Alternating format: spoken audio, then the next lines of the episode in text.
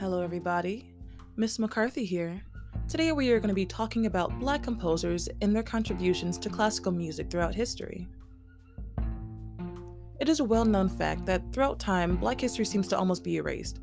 There's not much in the way of formal education about Black history in the United States outside of American slavery.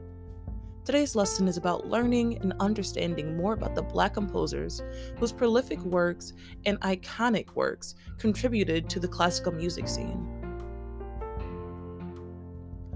Joseph Bologne Chevalier St. Georges was born in Europe in 1745 and died in 1799, making him only 54 years old.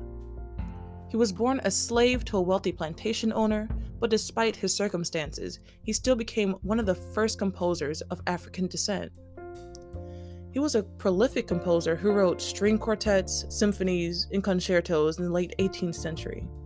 He was eventually given the name Le Mozart Noir, Black Mozart. Frankly, I wish they would just call him by his name and recognize that while he was thriving and writing music, Mozart himself was struggling to become a recognized musician. Mozart was said to have envied St. George's work.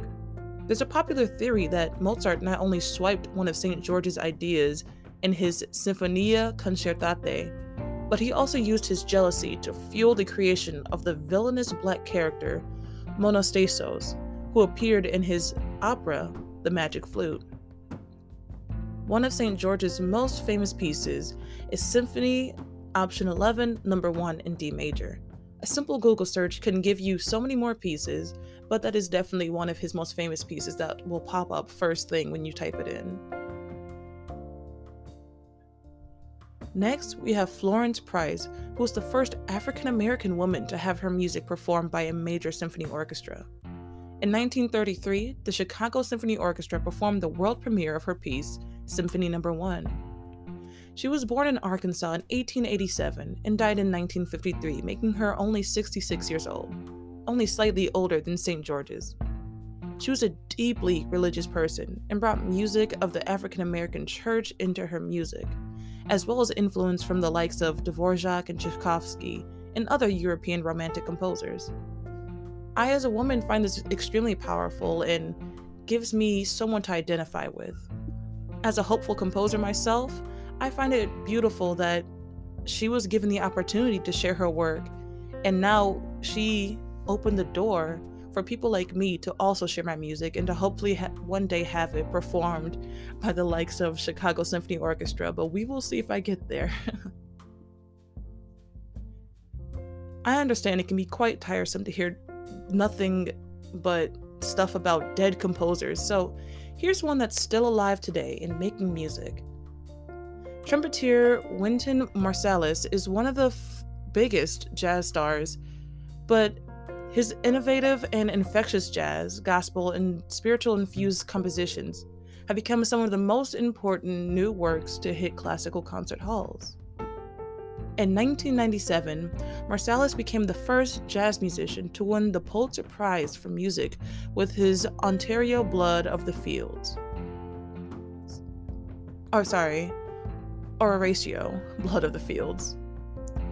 And it's his violin concerto, a work composed for violinist Nicola Benedetti, that has been making waves in 2019.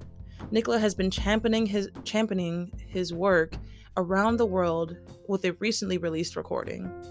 I think it's super awesome that black composers are very much still around and they are being recognized.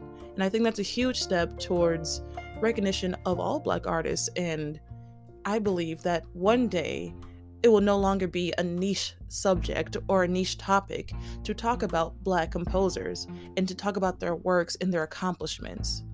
As a Black person myself, I find it beautiful and amazing to learn about these types of things, and I find it incredibly important for not only Black youth, but for all youth and all people to know the history about these types of things and to appreciate the music that was made before our time and during our time.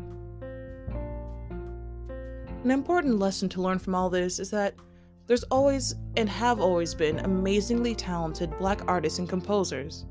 Despite not being extremely well known in many cases, the stories are important and very impactful to black history, European and American alike.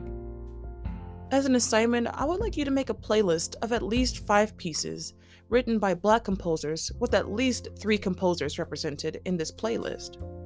It's as simple as Googling Black composers and finding their music. I encourage you to listen deeply and feel the music and feel the history through their incredible works. Well, that'll be all for today's lesson.